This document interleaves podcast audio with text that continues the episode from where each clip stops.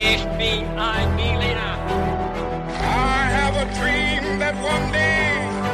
Wollen wir den totalen Krieg? Niemand hat die Absicht, eine Mauer zu errichten.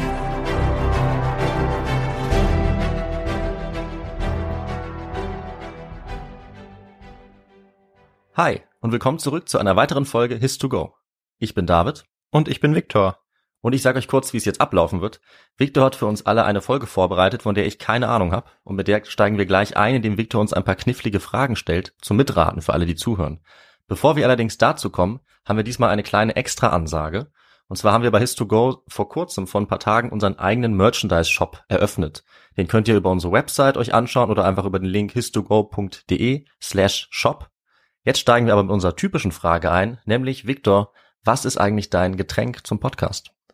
Mein Getränk ist heute, weil wir auch am Vormittag aufnehmen, ein Cappuccino. Und ich habe mir einen Tee gemacht, auch weil es draußen ziemlich äh, hässlich aussieht, das Wetter. Ja. Ich habe einen Räubusch Karamell. Äh, sehr künstlich, aber der pusht mich hoffentlich ein bisschen. Und dann würde ich sagen, Victor, übergebe ich dir das Wort und wir steigen mit den Fragen ein. Genau, richtig. Wir wollen ja keine Zeit verlieren. Und ich habe drei Fragen heute für dich vorbereitet. Aha. Und die erste lautet, wo betrieb Francis Drake als erster Engländer die Freibeuterei? War das A an der Westküste Afrikas, B in der Karibik oder C um Indien? Oh, okay. Ja, Francis Drake ke- kenne ich.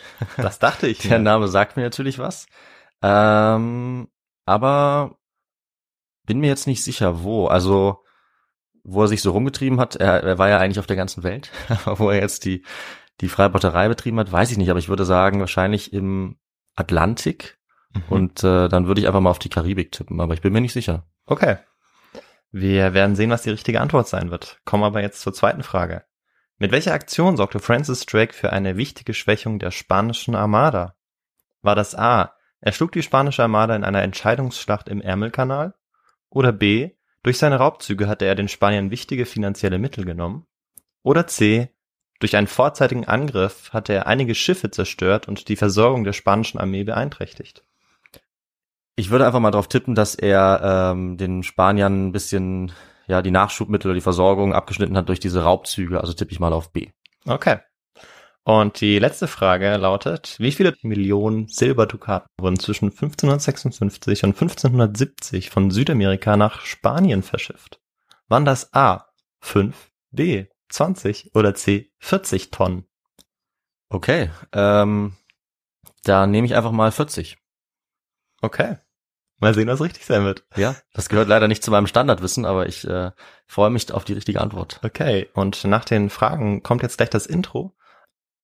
Ja, David, vor zwei Tagen war ich auf einem ziemlich wilden Geburtstag und zum Glück gab es daneben so einer orangenen Alkohol-Mischgetränk-Bowl, könnte man sagen, noch alkoholfreie Getränke.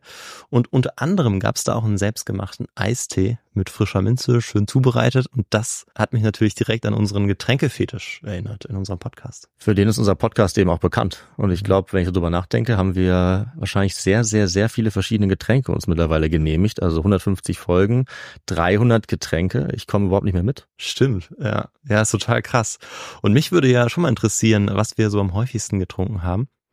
Aber na, in letzter Zeit bin ich ja viel mit meinem Rennrad auch unterwegs, wie du ja weißt, an meinem Vintage-Ding. Da schraube ich äh, ja auch relativ viel rum und endlich kann ich damit auch wieder Touren fahren. Und bei der ersten Tour, da hatte ich nur Wasser dabei. Und irgendwie war ich gegen Ende ziemlich platt, also wirklich, also meine Beine waren dann so schwer. Und dann habe ich mir gedacht, ich muss mir jetzt was Elektrolytehaltiges in die Trinkflasche mischen und hab's mit dem Pulver von Holy probiert. Und das hat echt richtig was gebracht. Also das muss man jetzt echt glauben. Und ähm, das war außerdem noch richtig lecker. Holy Lemon Hydration war das und da ist eben ordentlich Elektrolyte und Mineralstoffe drin und ich glaube, du als Sportler weißt ganz genau, was ich meine.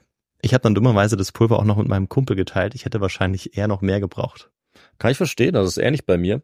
Ich hasse es nämlich, dehydriert zu sein. Viele Leute wissen gar nicht, dass sie dehydriert unterwegs sind. Ich sage Stopp, mit der Dehydration. Und zwar egal ob beim Sport oder bei normaler Arbeit. Also ich mache auch gern Fitnessstudio oder Joggen, aber eben auch, wenn ich vorm PC sitze. Wasser ist natürlich wichtig. Es ist aber auch richtig gut, wenn man ein wirklich schmackhaftes Getränk hat. Das eben dann auch, wenn man Sport macht, am besten Elektrolyte zum Beispiel enthält. Aber auch, wenn ich arbeite, finde ich es gut, wenn es schmeckt und ich nicht nur Wasser trinken muss. Und da ist beispielsweise Holy Kiwi Strawberry um einiges besser. Das ist jetzt so mein Lieblingsgeschmack. Ich finde es aber auch ganz cool. Wir beide hatten so ein Starterpaket, die verschiedenen Geschmäcker auszuprobieren. Dann wird es noch weniger langweilig. Und wenn es richtig lange dauert oder richtig intensiv wird, ist es schon echt cool, wenn man was Leckeres und was Fruchtiges, Erfrischendes halt trinken kann. Deswegen ist meine Empfehlung eben hier der Holy Hydration Drink.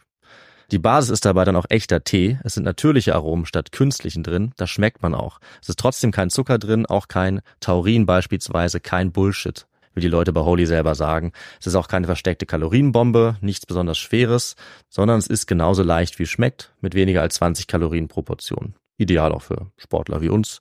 Und günstig ist das Ganze übrigens auch in jedem Fall. Also wir sagen ungefähr 80 Cent pro 500 Milliliter. Das ist deutlich weniger als herkömmliche Energy Drinks. Und noch besser mit eurem Shaker und mit den 100% recycelbaren Verpackungen entsteht auch ganz wenig Müll dabei. Ja, also probiert es unbedingt aus und das Starter-Set, das wir auch beide schon sehr gut kennen und sehr empfehlen müssen. Das heißt Starter-Set Deluxe und ist wirklich der perfekte Einstieg und dafür bekommt ihr mit uns 5 Euro Rabatt. Also anstatt 49,99 Euro kosten euch 43 Holy Drinks inklusive Shaker gerade einmal 44,99 Euro.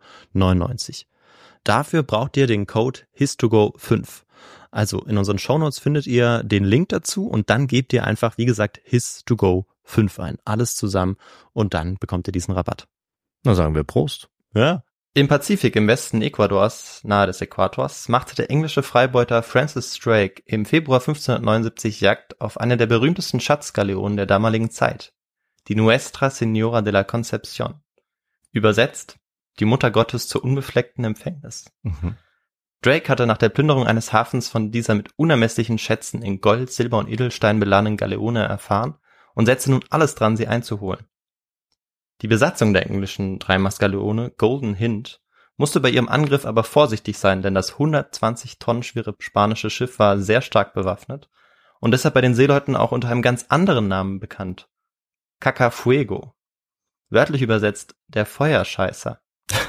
Man könnte auch Feuerspeier sagen. Okay. Am 1. März 1579, bei Einbruch der Dunkelheit, als das englische Schiff die schwer beladene Cacafuego fast schon eingeholt hatte, eröffnete Drake seinen Offizieren seinen Plan. Sobald man nah genug dran war, sollten sie mit einer Pinasse, das ist ein Beiboot, das mit 20 Schützen bemannt werden konnte, das spanische Schiff in die Zange nehmen. In der Dunkelheit erkannte der Kapitän der spanischen Galeone die Gefahr erst viel zu spät. Auch eine allerletzte Chance, sich zu ergeben und den Engländern die Schätze zu überlassen, lehnt er ab. In diesem Moment gibt Drake den Befehl, die Stückpforten zu öffnen und die Geschütze auszurennen. Die Golden Hind, die goldene Hirschkuh, Drakes Schiff schiebt sich längsseits neben das spanische Schatzschiff und eröffnet das Feuer. Bereits die ersten Kanonenkugeln beschädigen das Schiff schwer. Der Kreuzmast der spanischen Galeone wird getroffen und zerbirst. Das Schiff kann nicht mehr gesteuert werden. Jetzt gibt Drake den Befehl, die Pinasse ins Wasser zu lassen und das spanische Schiff von zwei Seiten aus anzugreifen. Im nächsten Moment entern Francis Drake und seine Mannschaft das feindliche Schiff. Nach kurzer Zeit erkennt der Kapitän der spanischen Galeone seine Chancenlosigkeit und kapituliert. Die Ladung, die die englischen Freibeuter unter Deck auffinden, raubt ihnen den Atem. Sie erbeuten insgesamt 26 Tonnen Silber, 13 Kisten gemünztes Geld, 80 Pfund reines Gold und Truhen voller Juwelen, Perlen und Edelsteine. Ganze vier Tage lang laden sie die Schätze auf die Golden Hind. El Dragon, wie die Spanier Francis Drake nannten, hatte wieder zugeschlagen. Nach dieser reichen Beute machten sich die englischen Seeräuber auf den langen Weg in die Heimat. Als Philipp II., König von Spanien, einige Zeit später von dem neuerlichen Verlust seines Silbers erfuhr, fordert er die englische Königin Elizabeth auf, den Pirat im Dienste der Krone sofort auszuliefern. Doch die Königin Englands Elizabeth lehnt ab und so langsam beginnt in des Königs Kopf ein Plan Form anzunehmen. Bevor wir aber zu den Nachwirkungen dieser kurzen Einleitung kommen, wollen wir vorher natürlich wissen, wann und wie Francis Drake im 16. Jahrhundert aufgewachsen ist und wie die politische Situation zu diesem Zeitpunkt war. Und David, was brauchen wir dafür? Das heißt, glaube ich, dass wir jetzt mit dem historischen Kontext starten. Kann das sein? Das ist vollkommen richtig. Ja, und äh, da kommen wir zunächst zur Geburt Drakes. Er wurde 1540 in einem kleinen Bauernhof in der südwestenglischen Grafschaft Devonshire in Tavistock geboren. Zu diesem Zeitpunkt hatten sich die Portugiesen bereits in Brasilien festgesetzt, sowie in Indien, Ostindien, China und Japan. Und sie hatten einen gewinnbringenden Handel mit Luxusgütern wie Gewürzen und Seide aufgebaut, aber sie hatten auch ähm, mit dem grausamen, aber äußerst lukrativen Sklavenhandel begonnen. Die Spanier ihrerseits hatten sich bereits in großen Teilen Südamerikas ausgebreitet und ja, als Westeuropäer sozusagen erstmals medienwirksam den Pazifik entdeckt und äh, damit auch einen ganz neuen Ozean. Ein spanisches Schiff hatte bereits die erste Reise um die Welt gemacht unter einem ganz bestimmten Kapitän. Äh, erinnerst du dich vielleicht, David, an diese Folge, die ja, ich, natürlich. Ich auch gemacht habe? Ja. Wie könnte ich das vergessen? Du hast ja jetzt eigentlich gleich drei oder vier Folgen quasi schon äh, angeteasert. Du meinst ja. natürlich die Weltumsegel du meinst natürlich die Weltumsegelung des Magellan, aber auch die Folgen äh, über den Untergang der Azteken und der Inka, die wären jetzt natürlich auch relevant, wenn man mal die Hintergründe ja. nachhören möchte. Ja, genau, du hast äh, auch eine wunderbare Überleitung gemacht, äh, denn in Südamerika waren die Reiche der Inka und Azteken von den spanischen Konquistadoren zerstört und ausgeplündert worden, wie wir schon in einigen Folgen jetzt gehört haben. Mhm. Ähm, und die kann man sich natürlich auch nochmal gerne anhören. Und gewaltige Mengen an Silber, Gold und anderen Schätzen ähm, waren seit der ersten Überfahrt eigentlich von dort aus in das Mutterland geschifft worden. Nachdem der Italiener Kolumbus im Dienste der spanischen Krone Amerika entdeckt oder eben wiederentdeckt hatte, wurde 1493 der Vertrag von Tordesillas geschlossen und in einer päpstlichen Bulle dann auch bestätigt. Und die neue Welt war damit in zwei Teile geteilt, in eine spanische und eine portugiesische. Ähm, die Spanier herrschten über die Westhälfte, die Portugiesen über die Osthälfte, mit Ausnahme von Brasilien und den Philippinen. Beide Reiche beanspruchten das Handels- oder eigentlich besser gesagt Ausbeutungsmonopol in diesen riesigen Gebieten. Von Sevilla aus fuhren jährlich zwei Flotten nach Amerika, eine nach Mexiko und eine nach Panama. Und zwischen 1556 und 1570 wurden 40 Millionen Silberdukaten nach Spanien geschifft. Boah, nicht schlecht. Genau. Und damit ist auch die Antwort richtig, die du gegeben hast. Ah, ja, stimmt. Okay, immerhin eine. Ich fürchte nämlich schon, äh, die eine andere Antwort ist auf jeden Fall falsch, aber da kommen wir dann ja später zu. Genau, ja. Ja, und damit hast du ja eine Antwort schon richtig gegeben. Ähm, es waren tatsächlich 40 Millionen Silberdukaten, also eine ganz äh, große Menge. Das ist eine sehr große Menge. Allerdings habe ich langsam das Gefühl, dass ich auch mindestens eine andere Antwort falsch gegeben habe. Aber dazu äh, kommen wir ja dann. Immer. Mal sehen, mal sehen. Und äh, Spanien gewinnt jetzt Anfang des 16. Jahrhunderts auch durch die reichen Erträge natürlich aus äh, den neuen Gebieten, aus der neuen Welt, machtpolitisch deutlich an Einfluss. Als der Sohn einer spanischen bzw. kastilischen Königin und einem Habsburger Herzog, Philipp dem Schön, wurde der Habsburger Karl V. nach dem frühen Tod seines Vaters 1520 zum erwählten römisch-deutschen Kaiser. Mhm. Und sein Herrschaftsbereich war ja ziemlich groß, wie äh, vielleicht auch einige Zuhörerinnen und Zuhörer wissen. Und er zog sich über das heutige Spanien, Burgund, Österreich und dem Heiligen Römischen Reich. Ja. Und 1556, als Drake noch ein Junge war, dankte Karl als Herrscher ab und teilte seine Herrschaftsgebiete zwischen seinen Söhnen auf. Philipp II., von dem wir ja kurz schon gehört hatten, und seinem jüngeren Bruder Ferdinand I. Als Erstgeborener erhielt Philipp nicht nur Spanien und das gesamte Kolonialreich, sondern auch die Königreiche Niederlande, Neapel, Sardinien, Sizilien und das Herzogtum Mailand. Nicht schlecht. Ja. Und damit herrschte der spanische König, der äh, selber auch ein tiefgläubiger Katholik war, über das zu diesem Zeitpunkt größte und mächtigste Reich Europas. Und er sah sich jetzt auch dazu berufen, den Katholizismus zu, zumindest in seinen Herrschaftsgebieten, ähm, ja, wenn nötig, mit Gewalt durchzusetzen. Mhm. Sein globaler Machtanspruch wird anhand seines Wahlspruchs auch deutlich, non sufficit orbis. Die Welt ist nicht genug. Ah, das kennt man, auch aus, was? kennt man auch aus einem Film eventuell. Und äh, ich glaube, mit Wahlspruch meinst du, dass das ähm, ein Spruch ist, den der König sozusagen annimmt bei der Thronbesteigung und damit sozusagen seine Herrschaft so ein bisschen äh, vorbeschreibt? Genau, so ein bisschen auch seine Philosophie und seine Idee. Ja. Ähm, auch Karl V. hatte einen äh, ganz prägnanten Wahlspruch, der in eine ähnliche Richtung ging und ähm, ich weiß gerade nicht mehr genau, was er damit ausgesagt hat, aber eben auch, dass er sozusagen so die Weltherrschaft an sich reißen möchte und ähm, ja, die Welt ist nicht genug, ist sozusagen, geht nochmal darüber hinaus. Ja. Und damit wird deutlich, welche Ambitionen Philipp II. auch hat. Ja, vielleicht bezogen auf die damals bekannte Welt, also das reicht immer noch nicht, mhm. weil ja klar war, dass man noch weiter äh, entdecken und erobern ja. konnte. Und ja, passt gut zu einem James Bond-Bösewicht. Würde ich auch sagen, ja. Und äh, jetzt kommen wir zu England. Da hatte man sich lange Zeit äh, mit dem traditionellen Wollhandel mit Europa begnügt. Der war noch so bis Mitte des 16. Jahrhunderts ganz lukrativ. Aber der flacht dann irgendwann ab und ähm, jetzt schaut man zunehmend mit Neid auf die Iberische Halbinsel und ähm, ja den Geldzufluss und den Zufluss an Reichtümern aus Übersee. Mhm. Aber äh, weil man bisher auch nicht darauf angewiesen war, war auch einfach die Hochseetauglichkeit der englischen Schiffe lange Zeit oder bis zu diesem Zeitpunkt nicht gegeben. In England hatte man in Persona Heinrichs des Achten die dogmatische Haltung der katholischen Kirche, insbesondere ihre Bereicherung sogenannter Pfründe, also Schenkungen, zunehmend satt. In äh, den Augen der englischen Bevölkerung war die römische Kirche heuchlerisch, korrupt und sündig. Mhm. Also wir merken, da äh, gibt es eine starke Abneigung. Ja. Und 1534 löst sich dann die englische Kirche endgültig von Rom ab. Und ähm, ja, die Stellung des Königs wird als Oberhaupt festgelegt. Und so ist es, glaube ich, auch heute noch, oder? Ich glaube, die äh, Queen Elizabeth II ist auch heute noch Oberhaupt der englischen Kirche. So ist es, richtig. Ja. Und das ist dann auch die Geburtsstunde so ein bisschen der anglikanischen Kirche. Auch wenn es später um ähm, ja, den wahren Glauben der englischen Nation immer wieder Streitigkeiten gibt, ist da sozusagen so richtig die Abkehr von der römischen Kirche besiegelt. Mhm. Die spanisch-englischen Beziehungen waren zu diesem Zeitpunkt eigentlich gar nicht so schlecht. Also trotz der Unterschiede jetzt, was ähm, den Glauben angeht. Heinrichs erste Frau war ja die Katholikin Katharina von Aragon, die Tante Karls des Fünften übrigens. Ja, die hat auf jeden Fall auch mal eine eigene Folge verdient, glaube ich. Die hat ja sehr, sehr viel Einfluss gehabt. Mit Sicherheit, ja. Die war eine sehr schillernde Persönlichkeit.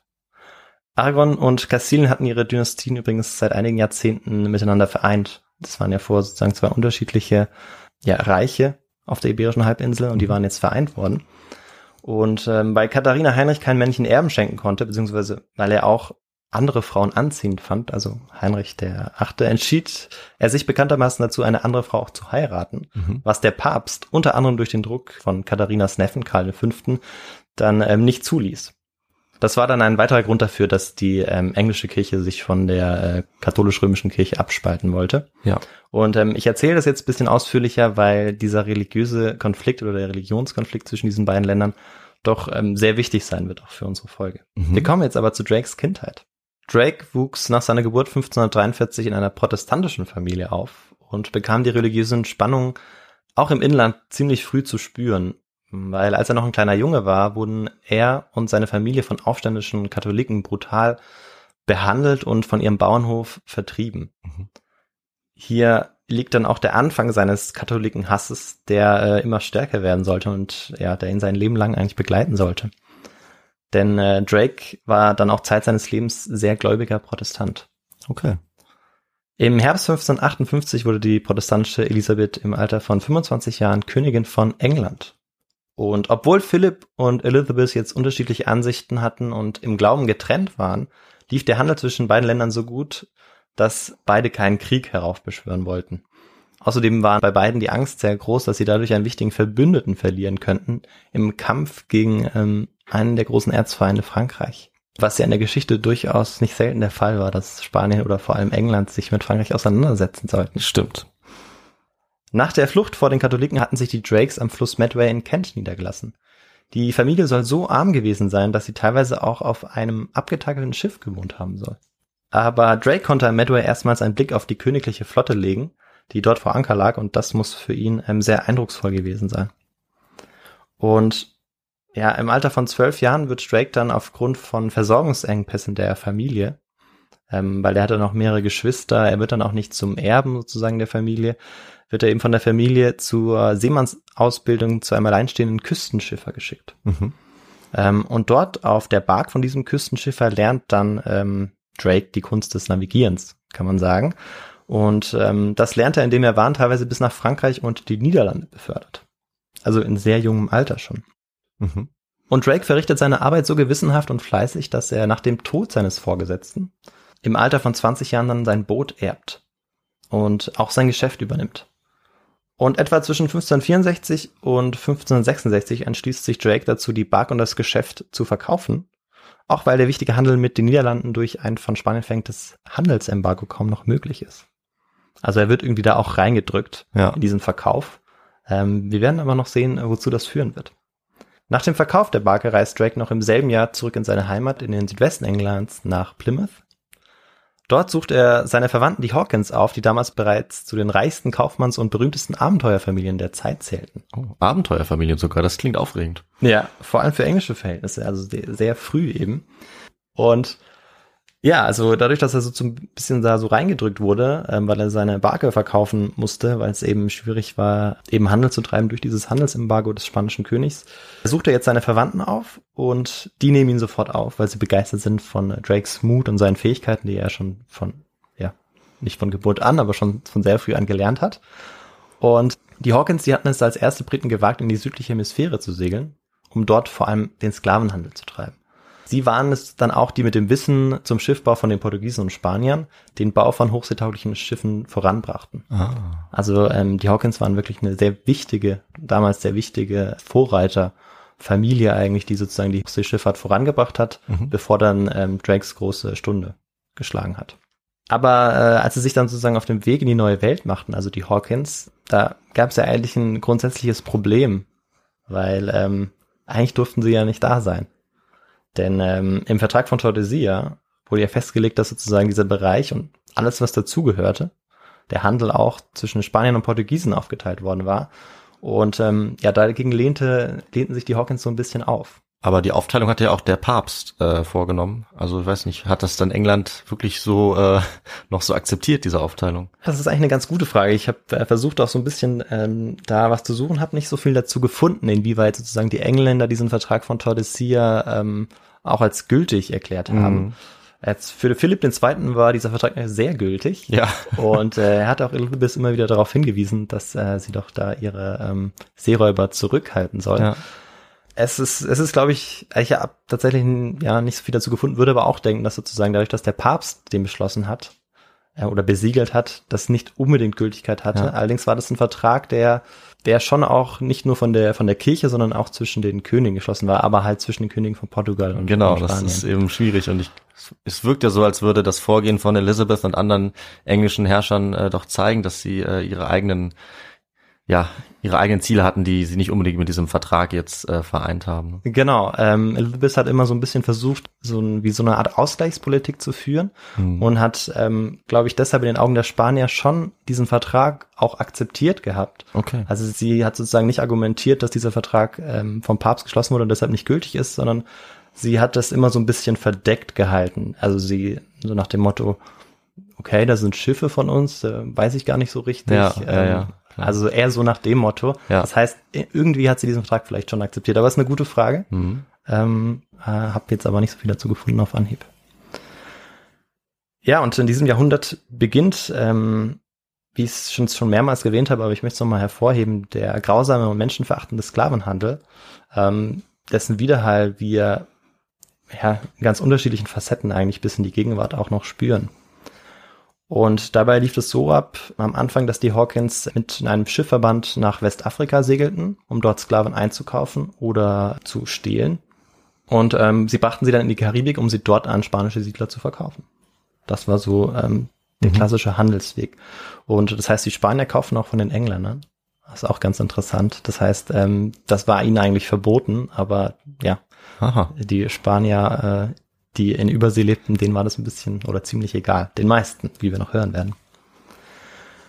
Ja, und an der Seite der Hawkins, vor allem seines Vetters John Hawkins, lernt Drake das Piratenhandwerk ähm, zunächst im Menschenhandel dann eben kennen. Philipp II. war über die Präsenz dieser englischen Schiffe in der neuen Welt eben sehr aufgebracht. Und obwohl er sich mehrfach jetzt bei Elizabeth beschwerte, ergriff sie äh, keine Maßnahmen. Ähm, Im Gegenteil war es sogar so, dass ähm, sie den Schiffverbänden von Hawkins wahrscheinlich jeweils Kaperbriefe ausgestellt hatte, die es ihnen erlaubten, spanische Schiffe zu entern und deren Warenbestand dann auch zu erbeuten. Okay, das heißt, wir hatten ja mal in einer, in unserer ersten Piratenfolge diese Unterteilung, also den Unterschied zwischen einem Pirat und einem Freibeuter. Das heißt, in dem Fall wären sie dann auch Freibeuter gewesen, weil Genau. sie eben diesen Kaperbrief und die königliche Erlaubnis von Elizabeth erhalten haben, oder? Das, genau, wenn das so der, wenn das der Fall gewesen ist, dann ja. Aber in ganz vielen Fällen wissen wir das nicht, weil Okay. das oft auch geheim gehalten wurde. Ja. Weil Elizabeth natürlich immer gesagt hat, nee, sie hat nichts ausgestellt, so. Ja. Weiß nicht, wer die Person da ist, die da, die da rumfährt, kenne ich nicht. Aber es gab, auch wenn es manchmal keinen Kaperbrief äh, gab, sowas wie ein stillschweigende Zustimmung. Ja, okay. Also es Damit ist, man nicht- Es ist eine Grauzone und deshalb kann man auch nicht immer so leicht zwischen Piraterie und Freibeuterei entscheiden. Aber genau das ist der Unterschied, der Ja. ganz wichtig ist. Also wenn du so einen offiziellen Brief von Elizabeth hättest, dann wärst du Freibeuter eben. ja. Ja. Ja, und an manchen Unternehmungen war Elizabeth dann sogar äh, und damit auch die Staatskasse sogar selbst beteiligt, muss man noch dazu sagen. Okay. Denn sie wusste auch, dass man dadurch nicht nur Einnahmen generieren konnte, wenn man beteiligt war, sondern wenn man diese Kaperbriefe ausstellte, wobei man nicht automatisch eben beteiligt war, konnte man auch die überlegene spanische Flotte zumindest nadelstichartig ja was entgegensetzen.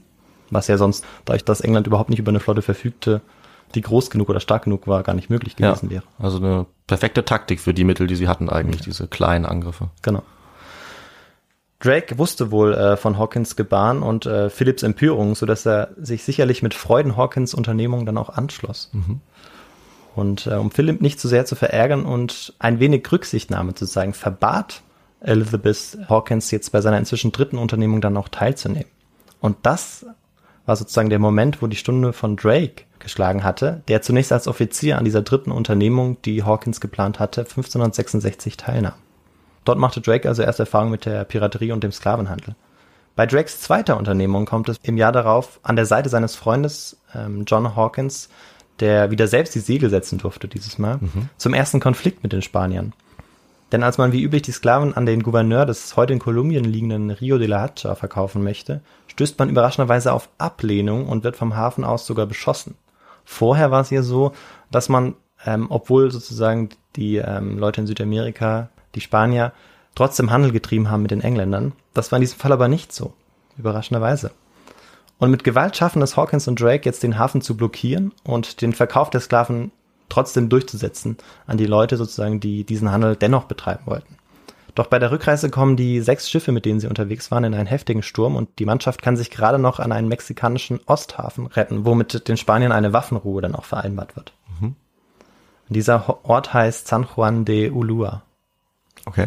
Vielleicht habe ich ihn auch falsch ausgesprochen, aber äh, ja, so glaube ich, dass er heißt. Ja, klingt plau- plausibel. Aber als eine spanische Flotte von 13 Schiffen dann in den Hafen einläuft, in diesen Hafen, wo sie ja, wo sie ja liegen und eigentlich diese Waffenruhe vereinbart wurde, und die Spanier jetzt die Chance sehen, diese Flotte oder die Flotte der Engländer nochmal zu schwächen, indem sie diese Schiffe vernichten, eröffnen die Spanier dann auch das Feuer. Und letztendlich ist es so, dass nur zwei Schiffe und eine Handvoll Männer sich tatsächlich nach England und auf den Schiffswracks zurückretten können. Und unter ihnen sind dann auch die beiden John Hawkins und Francis Drake, der ja noch eine größere Rolle spielen wird in dieser Geschichte. Und durch diese Aktion in dieser Stadt, die ich jetzt nicht nochmal ausspreche, aber da kann man ja nochmal zurückspulen, ähm, war es so, dass seine Abneigung gegen gegen die spanische Krone nochmal deutlich gestiegen war und wirklich so ein ganz, ja, wie so ein Wendepunkt erreicht hatte. Auch ganz allgemein, also dieser Zwischenfall trug eigentlich in ganz England dazu bei, dass die Stimmung gegen Spanien jetzt kippte.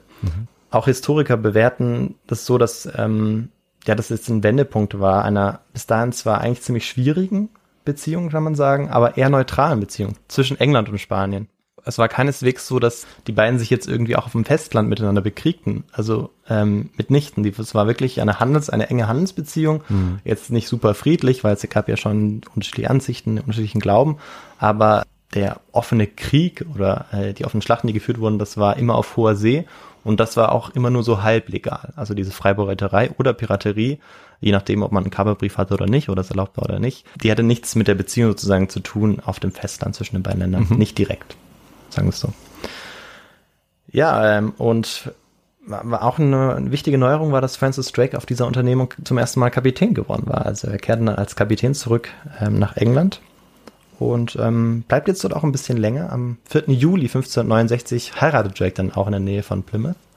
Und so lange bleibt er dann doch nicht da, weil ähm, er 1570 dann wieder zu seiner ersten eigenständigen Unternehmung aufbricht. Und ähm, das ist so ein bisschen die Zeit, wo er als Pirat im Dienste der Krone agiert, Okay. könnte man sagen. Könnte vielleicht auch der Titel werden, so ein bisschen in die Richtung. Ich bin mir noch nicht ganz sicher. Ja. Schauen wir mal. Im Geheimdienst Ihrer Majestät. Ja, der Geheimdienst wird tatsächlich auch noch eine Rolle spielen. Oh, da bin ich mal Gut. gespannt. Du hast immer wieder äh, ganz gute Einfälle und Ideen. Ich habe ja auch nichts zu tun, ich muss dir nur zuhören.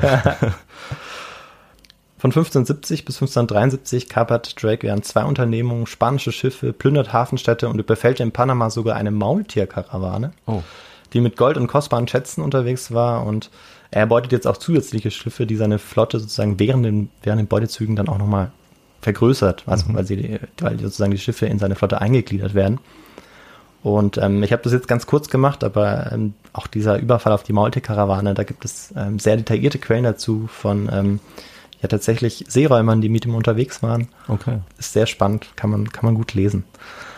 Und äh, während Hawkins sich vor allem, ähm, also ein bisschen sein Lehrmeister, sich an der afrikanischen Westküste vor allem eben dem Portugiesen zugewandt hatte, den portugiesischen Häfen und ihren Schiffen, um sie auszurauben oder um dort die Sklaven zu kaufen, galt das Interesse Drakes dem spanischen Kolonialreich.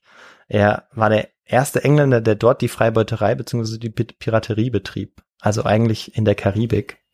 Und das war die Antwort Ah. auf meine erste Frage. Ja, und ich glaube, das habe ich auch gesagt, Karibik. Und du hast es auch gesagt. Das heißt, es ist schon die zweite Frage, die du richtig Ah. beantwortet hast. Ich war verunsichert, weil es am Anfang ja dann äh, um die sozusagen die andere Seite Südamerikas kurz ging äh, und ich dachte, oh Mist, da war was wohl falsch. Aber okay, also Da- doch die Karibik. Da kommen wir auch noch hin, genau. Also es waren vorher schon ein paar Franzosen dort, Mhm. die so ein bisschen Piraterie betrieben haben, aber er ist tatsächlich der erste Engländer, der ähm, nicht wie Hawkins in die Karibik fährt, um dort Sklaven zu verkaufen und wieder wegfährt, sondern der dort aktiv spanische Galeonen ausraubt, entert, Ja. kapert. Hauptberuflich eigentlich fast schon. Hauptberuflich, genau. Und ähm, es ist eben nicht immer ganz sicher, ob er für alle Unternehmungen Kaperbriefe von der Queen hatte, aber die Quellen der Zeitgenossen lassen eigentlich kaum daran zweifeln, dass zumindest Drake der Ansicht war, dass er immer im Sinne der Queen handelte Mhm. und dass er für alles zumindest ihr Stillschweigendes auch okay hatte. Und das ist wahrscheinlich auch oft so der Fall gewesen. Zu dieser Zeit hört der König Spaniens Philipp II. nun erstmals von El Draque, der in der Karibik einen Privatkrieg gegen seine Flotte zu führen scheint. Und bei seiner Rückkehr nach England am 9. August 1573 wird Drake frenetisch empfangen. Seine Erfolge gegen die spanischen Flotte sind beim Großteil der Bevölkerung und natürlich auch bei der Königin jetzt bekannt. Und ähm, mit der Königin tritt er dann auch in Kontakt über den Staatsminister und späteren Begründer des englischen Geheimdienstes Walsingham. Oh, Also äh, was vorher äh, Geheim, Ja. Stichwort Geheimdienst genannt und ja, kommt Das jetzt wieder vor. war völliger Zufall. Ich habe auch noch nie gehört von diesem Walsingham. Ja, jetzt äh, schon. Ja. Genau. Und ähm, er tritt jetzt sozusagen über ihn mit ihr in Kontakt, denn er hat jetzt einen ganz neuen Plan.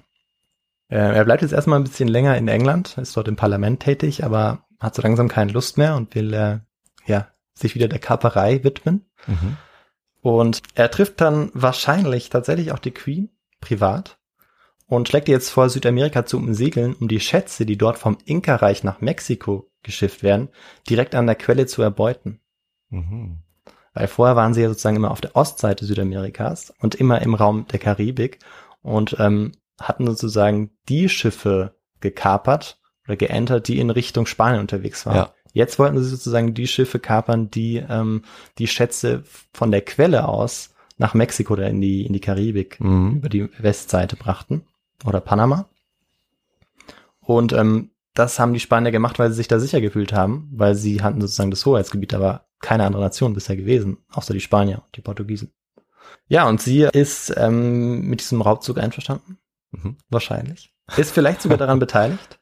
Und ähm, Also finanziell, sie, sie segelt nicht mit, nehme ich mal an. Nee, mitsegeln wollte sie nicht oder durfte sie nicht. Beides wahrscheinlich. Und ähm, war aber finanziell beteiligt. Also Ja. hat investiert, hat vielleicht zur Ausrüstung beigetragen, Mhm. ähm, zur Versorgung, Verpflegung. Aber es waren ganz viele immer bei diesen Fahrten beteiligt oder haben investiert. Das ist eigentlich auch immer ganz wichtig zu sagen, weil diese Unternehmungen waren wahnsinnig teuer. Ja. Und die konnte ein Kapitän wie, wie Drake nicht einfach so aufbringen mit äh, der Beute, die er machte, sondern ähm, er hatte immer mehrere Leute, die daran beteiligt waren, sodass das Risiko auch aufgeteilt wurde. Ja, allein so ein Schiff zu der Zeit ist ja unvorstellbar teuer gewesen, hat eben gerade im Aufbau für England natürlich viel bedeutet. Und wenn du dann so ein Schiff verlierst, ist es natürlich schrecklich. Aber wenn du natürlich welche gewinnst, ist es natürlich auch sehr, sehr wichtig. Also Ja. es gab ja auch nicht so wahnsinnig viele Schiffe auf dem Ozean, muss man sich auch in Erinnerung behalten. Ja, also das entwickelt sich erst so langsam. Genau. Genau.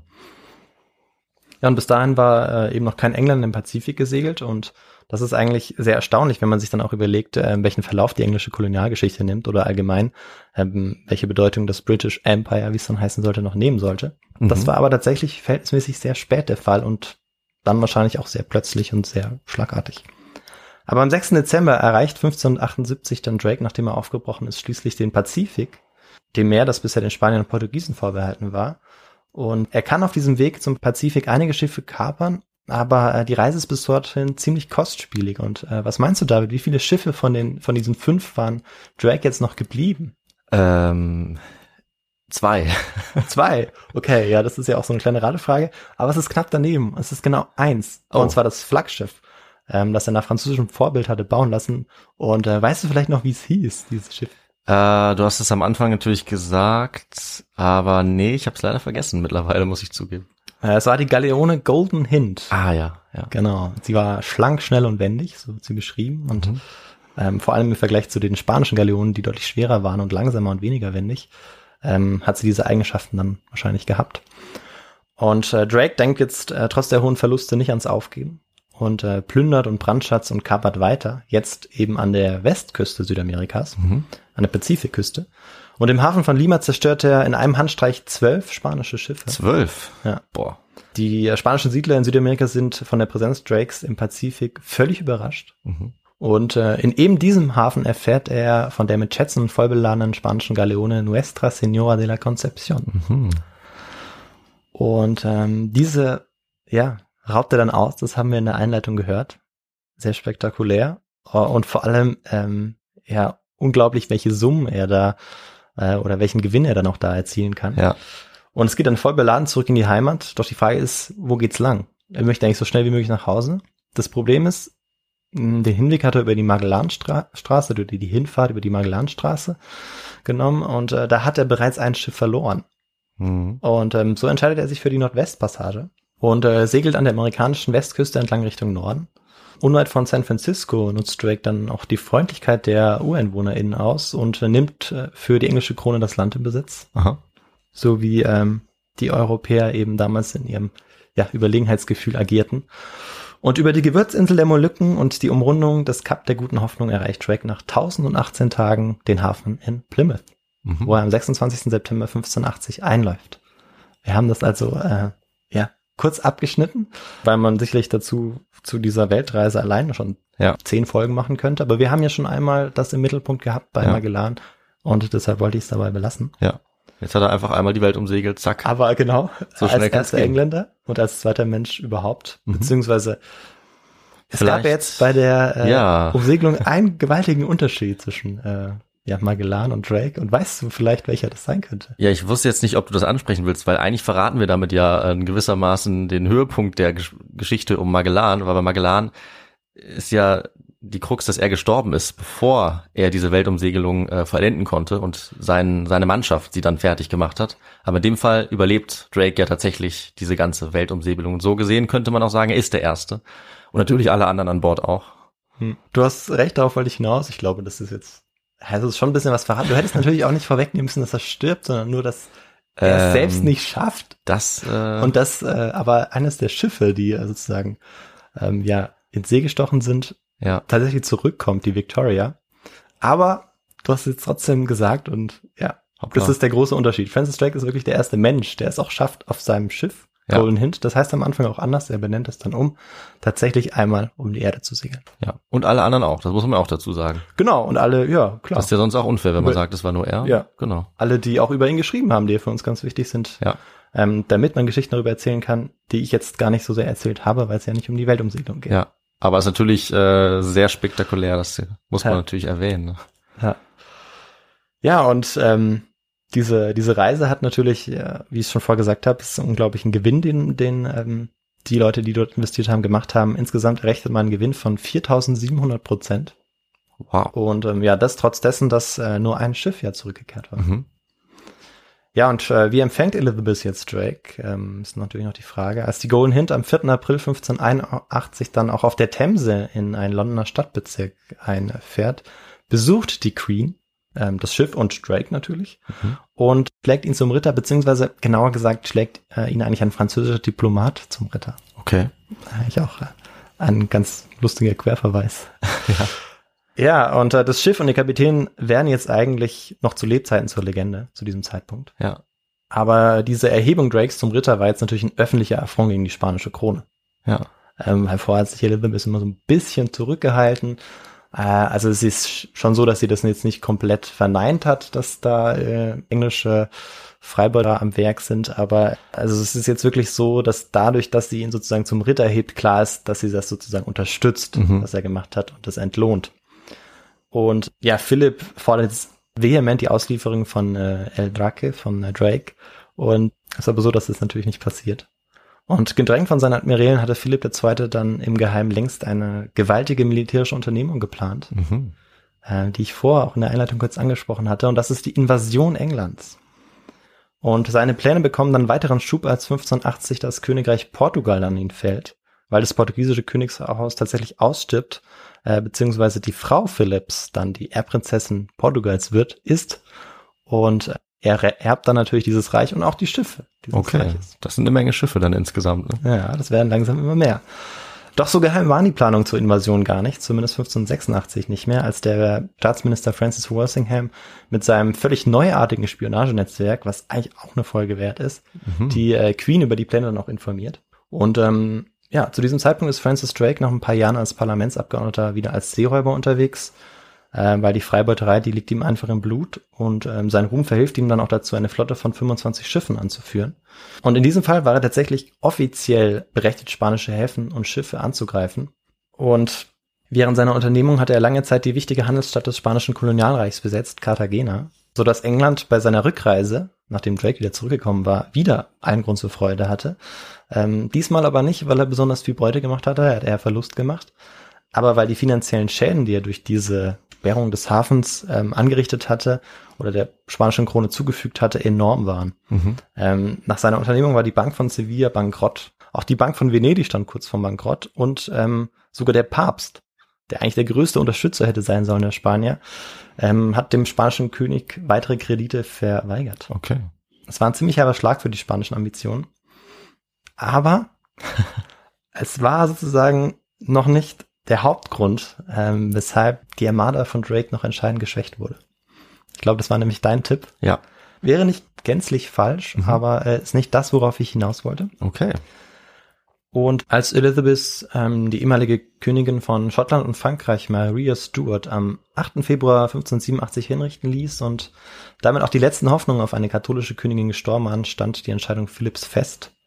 Äh, er wollte alsbald mit der Invasion Englands beginnen. Mhm. Das war sozusagen der Tropfen, der das fast zum Überlaufen gebracht hat.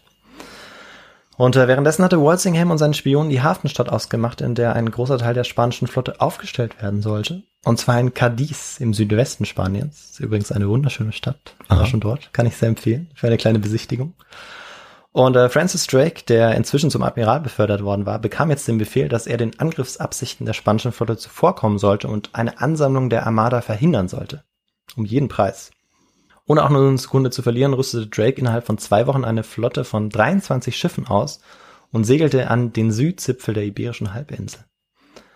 Offiziell gab es aber noch gar keine Kriegserklärungen, weshalb seine Königin ihren treuesten Seemann zurückrief oder zurückrufen wollte.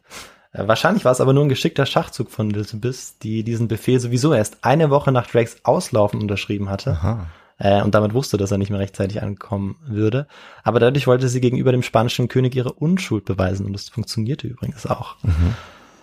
Die 80 äh, oder 60 Schiffe, je nachdem, ähm, welchen äh, Quellen man Glauben schenkt, die im Hafen von Cadiz lagen, wurden dann von den Engländern von Francis Drake in Beschuss genommen. Und die Engländer verfügten über Bronzekanonen, die ähm, ja eine deutlich größere Reichweite hatten als die spanischen Kanonen. Und das war für die Spanier ein großes Problem, weil die im Hafen lagen jetzt unter Beschuss genommen wurden und ja. eigentlich sozusagen ja auch nicht bereit waren, jetzt rauszufahren. Und ähm, nach eigenen Angaben schaffte es Drake dann tatsächlich 37 Schiffe der Spanier zu zerstören. Mhm. Drake verlor kein einziges. Aber dabei blieb es nicht. Der Admiral setzte weiterhin alles daran, die Position der Spanier jetzt zu schwächen für eine mögliche Invasion. Und ähm, so unternahm er dann auch Streifzüge auf seinem Heimweg an der spanischen äh, und portugiesischen Westküste dann entlang und konnte dabei unter anderem 1700 Tonnen bereits getrocknete Fassdauben verbrennen. Okay. Und das, das werden wir sehen, das war sehr entscheidend. Mit diesen Daumen hätte man fester für 25 bis 30.000 Tonnen Lebensmittel oder Pulver herstellen können. Es ging also bei dieser militärischen oder bei diesem, bei diesen Angriffen Drakes zum ersten Mal eigentlich nur darum, wirklich nicht, also nicht die eigenen Tasche zu füllen, sondern England eine bessere Position zu verschaffen. Und es war aber so, dass er tatsächlich sogar beides vereinen konnte. Aha, schlau. Er konnte nämlich auch noch ein bisschen Beute machen, als ähm, ja sie äh, plötzlich ein äh, vollbeladenes spanisches Schiff auf der Hohen See sichteten und sie dachten, warum machen wir nicht einfach beides? War ja die armen Spanier, muss man fast schon sagen, wenn die da an so einer großen Flotte vorbeigefahren kommen mit ihren Schätzen. Oh Gott. Ja, das war tatsächlich, also manchmal wurden die ja auch so eskortiert, äh, aber ähm, Ja, selbst wenn in, sie eskortiert wurden, in diesem Fall war die Flotte Drakes deutlich zu da groß. brauchst du wirklich eine sehr große Eskorte dann. Ja. Ja. Und äh, Drake kommentierte nach seiner Rückkehr nach England, ich habe dem König den Bart versenkt. Das war gleichermaßen Ausdruck von Schadenfreude, aber auch von Pessimismus. Denn die spanische Armada machte sich dennoch auf den Weg zum Ärmelkanal, wenn auch einige Monate verspätet. Also es war jetzt nicht so, dass diese Invasion gestoppt war, denn es sollte noch zur Invasion kommen, wie Ja. ich schon verraten kann. Aber äh, die englische Krone wollte natürlich auch was entgegensetzen und hatte äh, auch eifrig damit begonnen, ähm, Schiffe zu bauen, eine Kriegsflotte aufzubauen. Sie waren ja ständig ähm, von Walsingham sozusagen informiert worden, wie so der Stand der Dinge ist. Und ähm, am 28. Mai 1588 liefen dann die ersten Schiffe der Armada, die insgesamt 130 Schiffe zählen sollte, aus. Und er bezeichnete seine Armade, also Philipp II., König von Spanien und Portugal und ganz vielen anderen Ländern, seine Armada als ähm, Invencible. Ich weiß nicht, wie man es auf Spanisch ehrlich gesagt ausspricht. Also in Französisch wäre es Invincible, das schreibt man fast genauso. Ah, Wir können ja beide kein Spanisch. Ich hätte jetzt Invencible gesagt. Das klingt aber vielleicht noch ein bisschen schöner, ja. Ich kann auch kein Spanisch. Aber äh, du hast äh, vielleicht ein ganz gutes Gefühl. Wir wissen auf jeden Fall, was es bedeutet, natürlich, ne? Ja, Unbesiegbar. Richtig, genau. Unbesiegbare Streitmacht. Und der Angriff Spaniens geht aber nur sehr zögerlich vonstatten. Und das liegt unter anderem daran, dass äh, der Proviant, der in Fässern aus frischem Holz und eben nicht getrocknetem Holz eingelagert war, ähm, das Wasser und die Vorräte schnell verderben ließ. Die Armada konnte nicht ausreichend versorgt werden und so verzögerte sich der Angriff weiter und das eben auch dank des Eingreifens von Drake. Noch vor der eigentlichen Schlacht hatte Drake die spanische Flotte stark geschwächt. Als die spanische Armada schließlich im Ärmelkanal auftaucht, kam es zu den ersten Gefechten. Ein Teil der spanischen Armada zog dann an der englischen Südküste weiter. Die erste neuzeitliche Seeschlacht begann dann schließlich am 31. Juli 1588 unweit von Plymouth. Als Admiral war Drake an einem der ersten Gefechte beteiligt und zerstörte im Sturm eines der Flaggschiffe der Spanier. Er brachte aber damit seine Kollegen Gefahr auf den anderen Schiffen, weil er, äh, er wollte sofort das Flaggschiff entern, um dort auch noch ein bisschen Beute machen zu können, weil Okay. man wusste, dass dort am ehesten Beute zu machen ist. Und äh, ja, die überlegene Artillerie und auch die bessere Wendigkeit der Schiffe der Engländer resultierten eigentlich dann in einen ungleichen Kampf, kann man äh, kurz gesagt sagen. Am 8. August sollte es zur Hauptschlacht der Flotten kommen, allerdings hatten die Engländer in der Nacht des 7. August brennende Schiffe oder mit brennendem Material gefüllte Schiffe gegen die spanische Flotte getrieben, sodass die ja bereits stark dezimierte spanische Flotte jetzt komplett aufgerieben war. Äh, und so kam es, dass sich am nächsten Morgen tatsächlich fünf spanische Schiffe 50 englischen Schiffen gegenüberstanden. Oh. Und das war natürlich ein kleines Ungleichgewicht. Die anderen, also es waren noch deutlich mehr spanische Schiffe irgendwo anders unterwegs, aber dann konnten dann nicht in diesen Kampf eingreifen. Ja, und äh, diesen Kampf und viele andere weitere ähm, Gefechte und Kämpfe verloren dann die, die Spanier. Ähm, am 9. August war dann sozusagen dieser, dieser Krieg, diese Invasion dann auch beendet. Und die spanische Armada floh jetzt ähm, nördlich über Schottland zurück nach Spanien. Und unglücklicherweise kam die durchaus noch nicht intakte, kann man sagen, aber große spanische Armada in einen fürchterlichen Sturm. Ja. Und erst eineinhalb Monate später liefen dann 68 Schiffe. Also immer noch ein beträchtlicher Anteil, eben Ja. deutlich weniger als ja, losgesegelt Knapp waren. die Hälfte, ne? Ja. ja. Äh, Oder eben das, was von ihnen übrig blieb. Also das, die sahen jetzt auch nicht wie neu aus. Die äh, liefen tröpfchenweise in den spanischen Hafen Santander ein. Also sozusagen der erste spanische Hafen, den man irgendwie erreichen konnte. Gerade so noch, ja. Ja, und obwohl Drakes Rolle im Kampf gegen die Armada nur untergeordnet war, sahen die Spanier in ihm wirklich inzwischen die Inkarnation des Teufels. Okay. Für Spanien war die Niederlage keineswegs vernichtend, aber für Philipp war das eine erhebliche Schwächung in der Außendarstellung. Elizabeth konnte nach diesem Sieg bis in die jüngste Zeit hinein glaubhaft vermitteln, dass die spanische Vorherrschaft zur See durch den gewonnenen Krieg dramatisch und anhaltend geschwächt worden war. Was, wie wir aber heute wissen, ähm, gar nicht der Fall war. Mhm. Also die Engländer haben schon noch ein bisschen länger gebraucht, um die Vorherrschaft, wenn man sowas sagen kann, ja, zu übernehmen. Ja, also auch wenn dieser, diese Niederlage so vernichtend scheint, hat sie nicht so eine Rolle gespielt, wie man vielleicht denken könnte. Ne? Also das ist wahrscheinlich mittlerweile die Geschichtsforschung rausgearbeitet. War früher, glaube ich, ein bisschen anders eingeschätzt, habe ich Ja. auch mal gehört. Aber ja, das war noch nicht der entscheidende Punkt, der sozusagen das Machtverhältnis gekippt hat. Richtig. Und ja, über 20.000 Engländer und Spanier, ich habe es jetzt zusammengenommen, weil die Zahlen gar nicht so unterschiedlich sind, starben im Kampf. Und vor allem an Krankheiten und Seuchen, die dann äh, in der Folge ausgebrochen sind, aufgrund der schlechten Versorgungslage im Kampf und auf hoher See. Aufgrund natürlich auch auf der spanischen Seite ähm, des Eingreifens von Drake, aber das war auch jetzt nur sozusagen ein kleiner Anteil. Also es war schon ein wichtiger Anteil und wahrscheinlich äh, in diesem Kampf Drakes größter Anteil am Sieg. Aber ähm, genau, also diese Krankheiten, die Seuchen, die waren wirklich ganz schlimm, die dann auf den Schiffen ausgebrochen sind und dann auch noch ein bisschen länger gewütet haben. Und ja, wie geht's weiter? Also Drake führt dann auf eigenen Vorschlag hin als Befehlshaber eine Gegenarmada gegen den portugiesischen und spanischen König. Allerdings scheitert dieses Unterfangen kolossal, kann man sagen. 12.000 Engländer sterben bei dieser, bei dieser Idee, bei diesem Unterfangen. Die Mehrheit in einem Sturm und den daraus folgenden Ausbrüchen von Krankheiten wieder. Drake rettet sich nach England zurück, fällt aber jetzt in der Gunst von Elizabeth. Und ähm, ja, was meinst du, was macht Drake jetzt noch, Ähm, ich, nachdem er als Admiral sozusagen nicht mehr wirklich tätig sein kann? vielleicht äh, macht er sich mit seinem Schiff äh, nochmal selbstständig für ein paar Jahre. Ja, so ungefähr, ja. Also 1595 führt er seine letzte große Kaperfahrt durch als Anführer einer Streitmacht von 27 Schiffen. Mhm. Oh.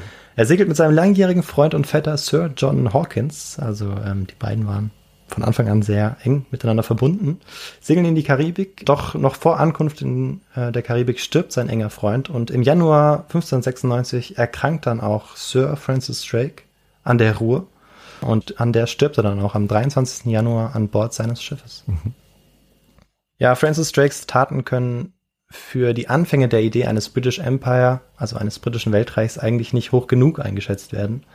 Er war sozusagen der Erste, der diese Ambition, ohne es vielleicht direkt zu wollen, aber der Erste, der das sozusagen untermauert hat. Ja. Und schon zu Lebzeiten war Drake so berühmt, dass sogar seine ärgsten Feinde Porträts von ihm besitzen wollten. Okay, das ist ein guter Fakt.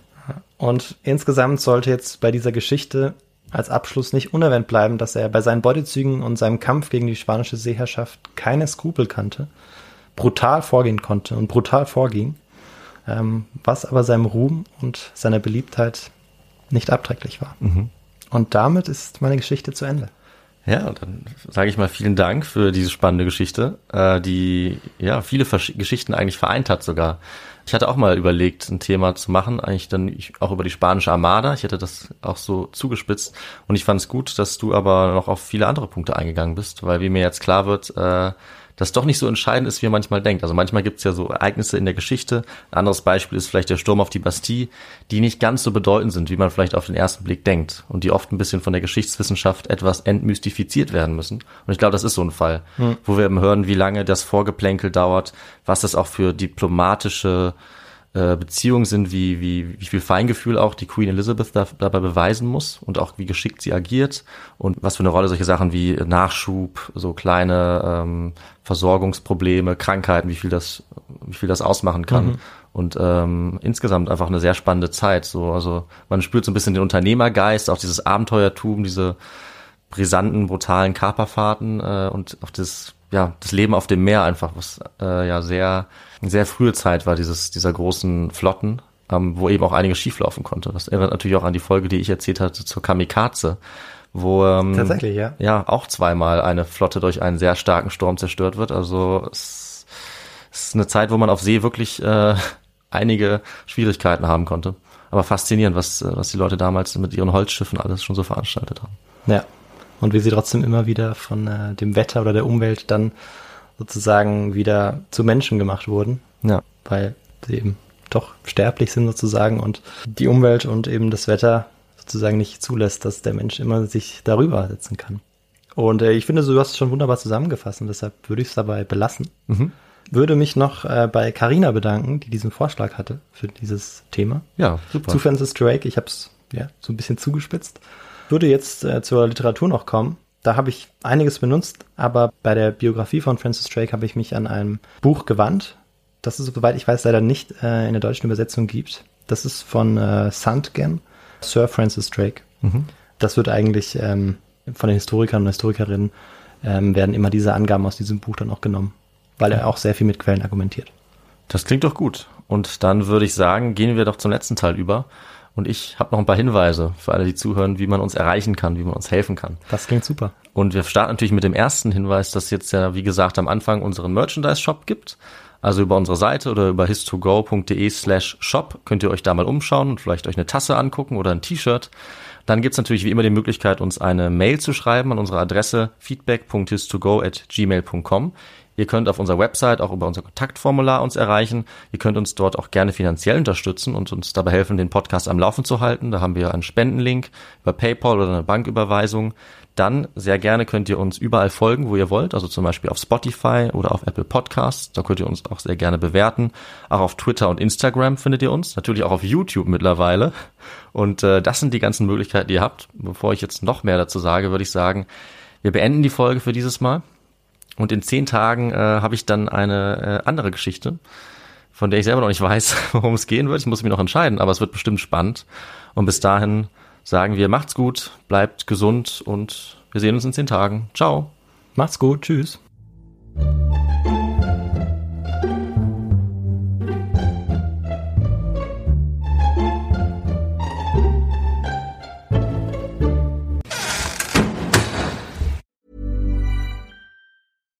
Catch yourself eating the same flavorless dinner three days in a row? Dreaming of something better? Well, HelloFresh is your guilt-free dream come true, baby. It's me, Kiki Palmer. Let's wake up those taste buds with hot, juicy pecan-crusted chicken or garlic butter shrimp scampi. Mm. Hello Fresh. Stop dreaming of all the delicious possibilities and dig in at HelloFresh.com. Let's get this dinner party started. Hi, I'm Daniel, founder of Pretty Litter. Cats and cat owners deserve better than any old fashioned litter. That's why I teamed up with scientists and veterinarians to create Pretty Litter. Its innovative crystal formula has superior odor control and weighs up to 80% less than clay litter. Pretty Litter even monitors health by changing colors to help detect early signs of potential illness. It's the world's smartest kitty litter. Go to prettylitter.com and use code ACAST for 20% off your first order and a free cat toy. Terms and conditions apply. See site for details. Imagine the softest sheets you've ever felt. Now imagine them getting even softer over time. That's what you'll feel with Bowl and Branch's organic cotton sheets. In a recent customer survey, 96% replied that Bowl and Branch sheets get softer with every wash. Start getting your best night's sleep in these sheets that get softer and softer for years to come. Try their sheets with a 30-night guarantee. Plus, get 15% off your first order at bowlandbranch.com. Code BUTTERY. Exclusions apply. See site for details.